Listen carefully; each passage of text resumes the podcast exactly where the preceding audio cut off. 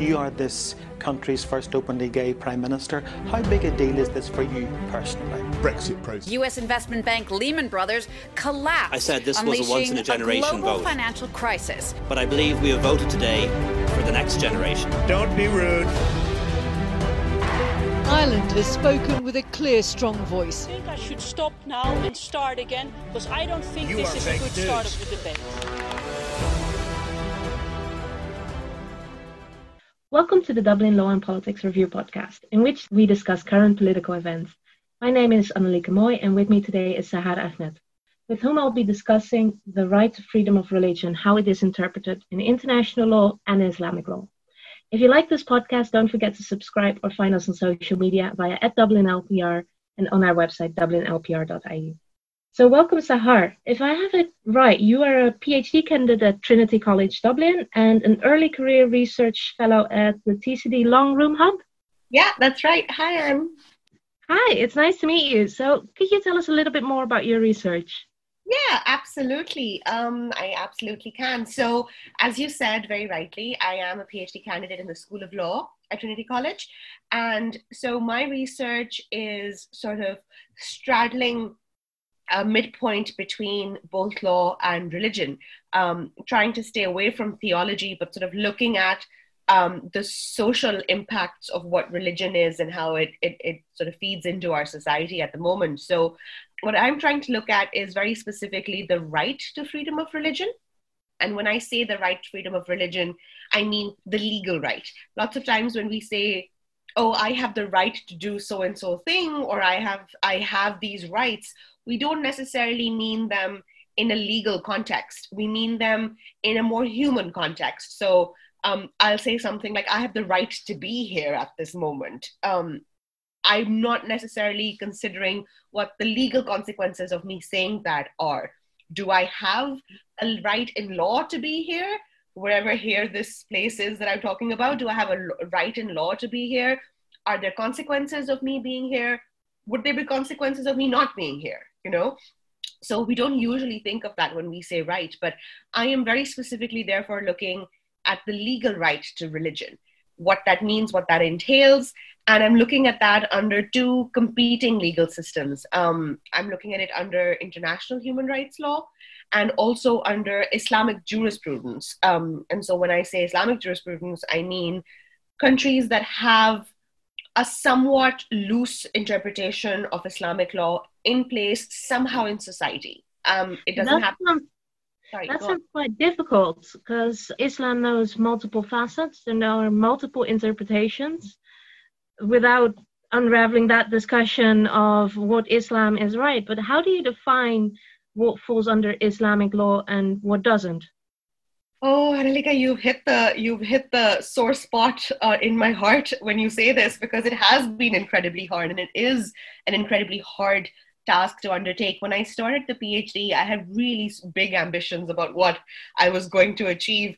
Um, we whittled it down to from starting on what is uh, uh, freedom of religion under all the Abrahamic faiths, um, which you can imagine would have been a lifetime of research, if not more, and then came down to a loose idea of what Islamic law is. And even that, exactly like you said, there's so many different factions within Islam, Islam itself. They're different sects, they're different denominations. They all have really defined ideas of what law is and follow very specific, very specific conceptions of it. And then, of course, we have the other complexity, which is Islam is not a monolith, just like no religion is, and is spread out all over the world.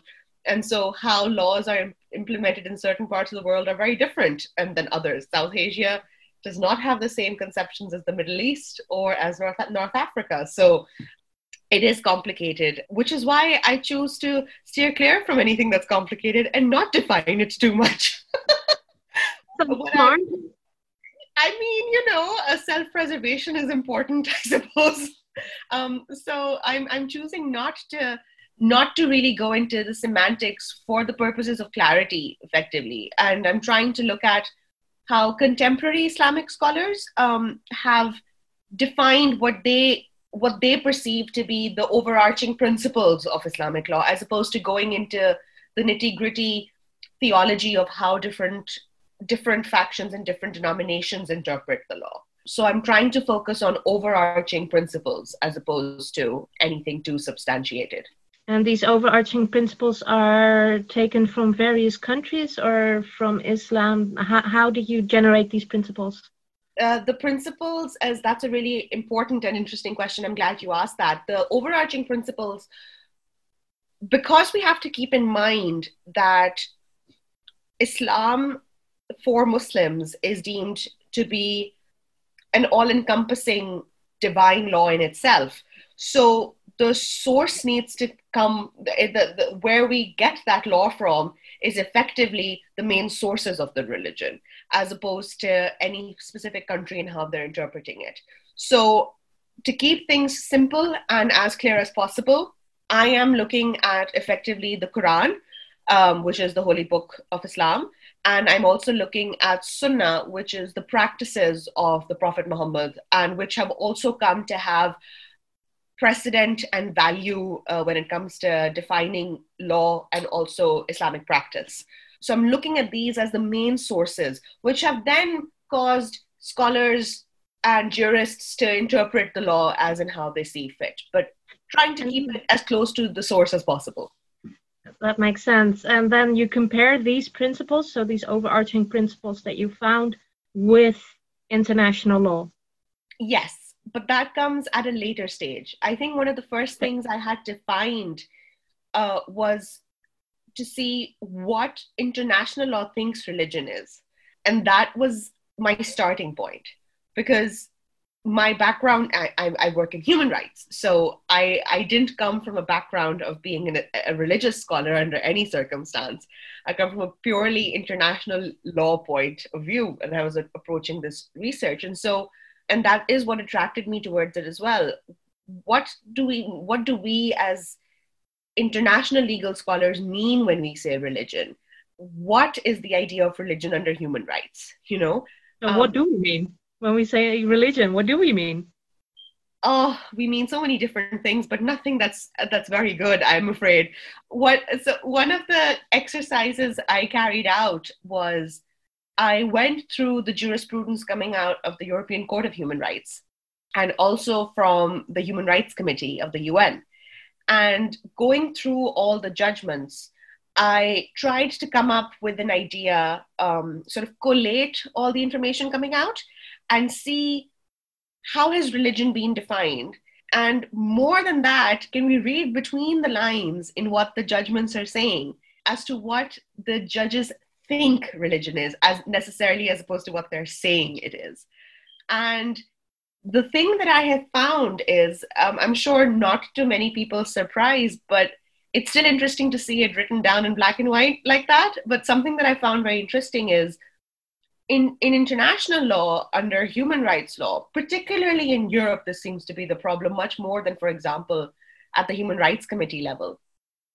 Religion and the idea of it is a very liberal Protestant idea of what religion is. Anything that doesn't fall under that is seen as being not very necessary for faith. And that's really interesting because well when you say liberal and protestant idea what are these ideas? What do you mean by that? So liberal protestant ideas of religion sort of focus on religion being a very personal thing faith being something that lives inside a human being and is uh, all about the relationship between the individual and their faith and doesn't involve either any outside external validation, doesn't necessarily require any other external manifestation, and definitely doesn't require other people necessarily. And beyond, for example, what the requirements of an organized religion would be. So you would need a church and you would need a priest, and you would be you should be able to go to that church when you feel like it. But essentially speaking, it remains a very personal contract between you and whatever faith you have, right? Anything beyond that is seen superfluous, is seen unnecessary.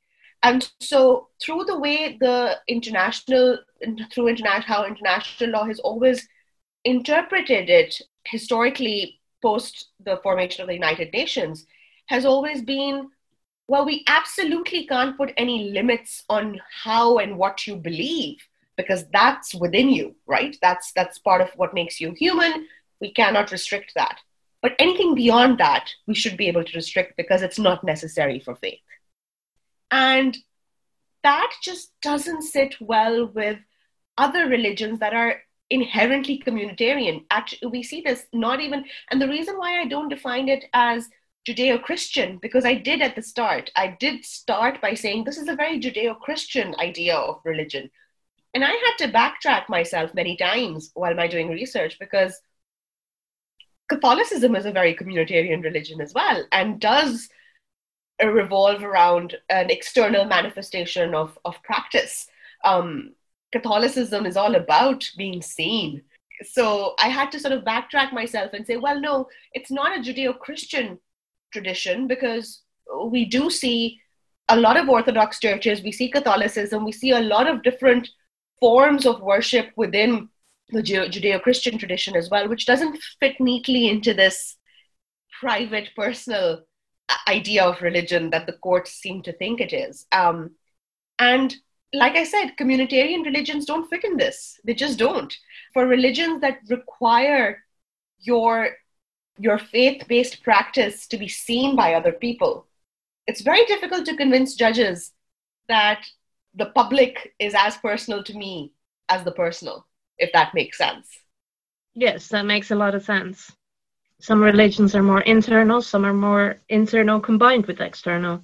Absolutely. And um, and the cases where we see this coming out the most, frankly speaking, in Europe is cases involving the hijab for Muslim women, for example. It has been very difficult. There's so much jurisprudence on this. There have been so many cases before the European Court of Human Rights about the hijab and the niqab and women covering their head or their face in public in different countries in Europe.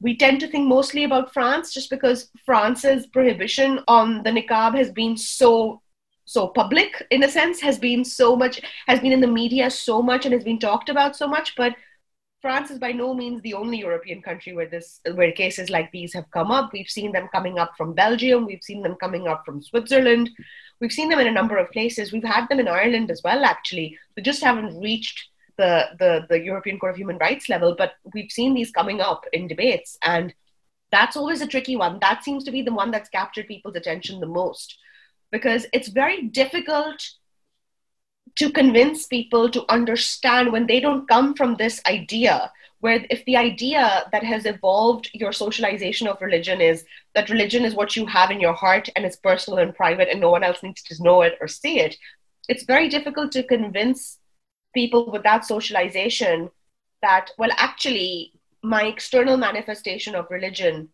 is as important and is equally a part of my personal and internal faith as well. And so that's been that's been really interesting you were talking about the internal and external manifestation how hard it is for people with an internal faith and an internal belief to understand and comprehend sometimes how the importance and the socialization that takes place around this external belief and this external expression of your belief. Absolutely. It's it's incredibly hard. And and eh, and if we think about it from a purely objective uh, point of view, and if we step back a little bit, it's understandable. If someone has been socialized in a legal and a legal in an entire legal system has been developed with the conception that religion is sacrosanct, but it's sacrosanct when it's inside you. Um, and what you practice within your four walls inside the house or within the four walls of your place of worship. It's very difficult then to convince someone or an institution with that conception that, well, actually, yes, religion is within me and in my four walls and in the four walls of my place of worship, but it's also on my external being and therefore will cross over into the public sphere as well. And that's been most notable, like I was talking about, in cases of hijab. Muslim women have repeatedly argued in front of their national courts and then in front of the Human Rights, uh, European Court of Human Rights as well, that this is an impingement of my right to freedom of religion to practice it because it's not just that I this is an external manifestation for me because a lot of countries do have reservations uh, when it comes to the, the, the human rights instruments, the legislative instruments coming out of the United Nations and even the European Court of Human Rights, that we can restrict external manifestations of religion for purposes of public safety, um, order, etc. And so Muslim women have been trying to convince the courts that this is not just a part of my external manifestation in the public sphere. Me wearing the hijab is a part of my internal belief system. My internal belief system is incomplete unless I do this. So when you ask me to take my hijab off, you are in fact not just putting a restriction on the public side of my religion, but you're also doing it for the personal and the internal. And so that's been really interesting. Um, and so obviously courts have struggled with it and have not understood it because they are not equipped to understand it. We have decades and decades of legal reasoning and thought to, to, to make them believe completely the other way. So they have struggled with this, and that's been really interesting to study. I can imagine. And what were you expecting to find when you started with your research? I had a lot of preconceived uh, notions about what I was going to find. And one of them was that I will just have a really clear idea that the, the international courts are just horrible racist places that just don't understand people who are different. And while it's true to a certain extent, uh, it's not as black and white as that. Um, what I wasn't prepared to find was that it's not just the personal socializations of the judges coming into play, which is what I was expecting. It's the socialization of the court as a whole which will be coming into into play. Um, because if we look at the judges' personal profiles who sit at these high high levels of courts, they come from various different backgrounds. They come from different religious traditions, and if we talk about you know bias coming in, which is inevitable, we talk about it in, in law all the time that a judge's personal convictions will inevitably come into how they perceive the law then decisions should be completely different than what the decisions are coming out to be. It doesn't make any sense how a like a judge who has a uh, has a personal conviction to be Catholic would be giving decisions against crosses in the classroom. It doesn't make any sense. So it's not necessarily. I wasn't prepared to find that it's the court as a whole that I will end up scrutinizing as opposed to individual personal conceptions. So that's been interesting. It, it sounds very interesting. So the court as a whole, what should they learn to deal more effectively with these type of conflicts? Because they are they are hard conflicts. I mean, you were talking about the the niqab and the hijab. Now these are face covering and fully veiling the the face minus the eyes, I believe. With the burqa, it's full body and the eyes only have the um, the gaze in front of it. Yes. The problem I perceive as well is one of international or if of safety of uh, one is not allowed to walk into a bank wearing a fully blacked out helmet either. So these conflicts will arise and they will be difficult to decide. What could the courts improve upon to deal more effectively with these questions? I think one of the first things the courts need to do is, and it sounds really simple, but I think it'll probably be the biggest challenge they have because you're absolutely right. These these issues will keep coming up, they're not going to go away, is expand their conception of what religion is and what it could mean. And, and whether that means through a more expansive kind of juris, engaging with more expansive jurisprudence, or whether that means having more experts weigh in.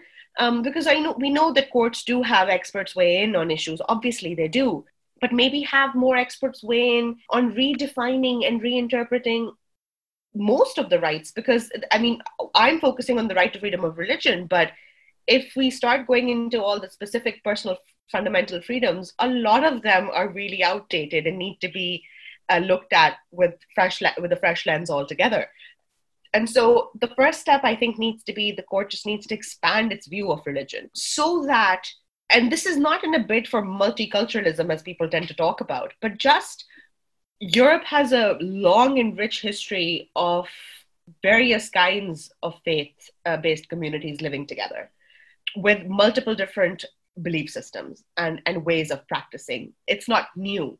It's being talked about as something new that suddenly we have all these different people believing in different things and trying to have different uh, ways of practicing the religion. And we're not used to it. We don't know what to do about this. It's not it's not new at all. And if we trace the history of these of the roots of these laws back to it they were put in place to avoid sectarian violence and to avoid communal hatred and to avoid more wars coming out because of religion. And the way the courts thought it was the best thing to do was just like clamp down on everything. If no one can see what you believe, no one's going to have a problem with you. So we'll all live in harmony. But clearly, that's not the way. I think the court needs to understand that it's not about being present in the public sphere that causes strife between people. It's it's about something much more personal for people when it comes to religion. It's about when people feel that they can't do something that is important to them to be able to live their whole human lives. And I think that's where really the starting point needs to be. And do you see differences between the courts? So, is there a difference in approach between, say, the European Court of Human Rights and the UN courts? Yes, there is. There's a huge difference, which is also something I wasn't prepared to find. The European Court tends to be a lot more, and I say this word with a lot of caution because of I know the baggage that the word contains, a lot more conservatively which doesn't mean it looks at it from a right wing approach or anything. But what it, what it means is the European court tends to give a lot of emphasis, put a lot of emphasis on the margin of appreciation for countries to, to implement laws themselves. A lot. And if that means that a specific European country feels that it's necessary for it to put a restriction on someone's manifestation of belief, then so be it. The court is not going to ask the country to really jump through hoops to change things about this. Whereas the jurisprudence coming out of the Human Rights Committee at the UN is very different. Many cases that have been decided in favor of countries at the European level go to the UN and are decided in favor of the individual applicants. And so the, the, the Human Rights Committee, although obviously has less teeth and doesn't have the kind of binding ramifications that the European Court has, does tend to put a lot more emphasis on individual freedoms versus states' interpretation of individual freedom. It tends to put a, a favor how people and citizens view their rights more as opposed to how how states do, which is an interesting which is an interesting um, uh, gap between the the two institutions. Frankly speaking, it's really interesting to to study. I thought also have something to do with the European Court trying to not infringe too much upon their states in order to keep her jurisdiction and not be disbanded? Yeah, absolutely. A power struggle as well between the EU court and the UN court? Absolutely. It could, it, it, I mean, there's so many political uh, considerations in place when it comes to these things. We'd like to think that the court is free of any political nuances, but it's not. We know this, it isn't. Um, and so, absolutely. Also, I think the fact that the fact that the the decisions coming out of the UN don't have binding effect and can't force a state to do anything, I think allows it to be a lot more radical with how it interprets these rights and the decisions that it gives. Maybe it would be different if it had the same kind of uh, binding power that the European Court has, because we know states don't like to do what they're told to do. They want to do what they want to do themselves. Um, we know this for a fact. So that might have something to do with it as well, and could definitely influence the kinds of decisions that come out. Absolutely. Interesting. Yeah. So it's we're running out of time, but it's it's a very interesting topic. Now, what I want to ask as well is because these topics are very very sensitive. Um, how you express faith, how you limit the expressions upon faith is sensitive. To what extent is the court, who is not a deliberative organ, a court, a judge or multiple judges, they listen to you, yes, they may ask questions, but in the end, they are not deliberating with all parties involved. To what extent are they the solution to any sort of conflict, and to what extent should we look towards public debate and policy making for the solution? The lawyer in me thinks the court is the end all and be all of everything, right? um, all these years of training as a barrister make me think, well, what else is the world supposed to do without courts? The courts are everything we need. But um, of course, we know better than that. And I actually completely agree with what you said. I do think that we need to be looking at public discourse more than we look looking at how the courts are interpreting um, laws and principles and normative issues. It needs to be coming from public discourse.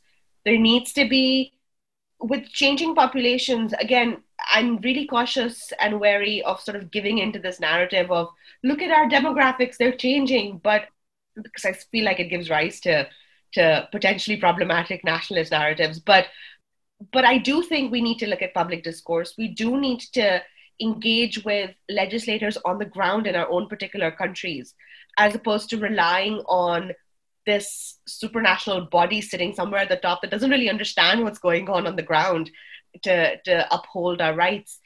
I feel like as and a disclaimer as a non-EU citizen, someone who's not from the EU, from what I've heard, people have this con- idea and conception that well, they are the, the, the it's the it's Europe that's looking out for my interests. If my country doesn't give me what I want, they're looking out for my interests. Whereas I, I feel like that's the complete opposite idea where people need to be approaching fundamental rights from.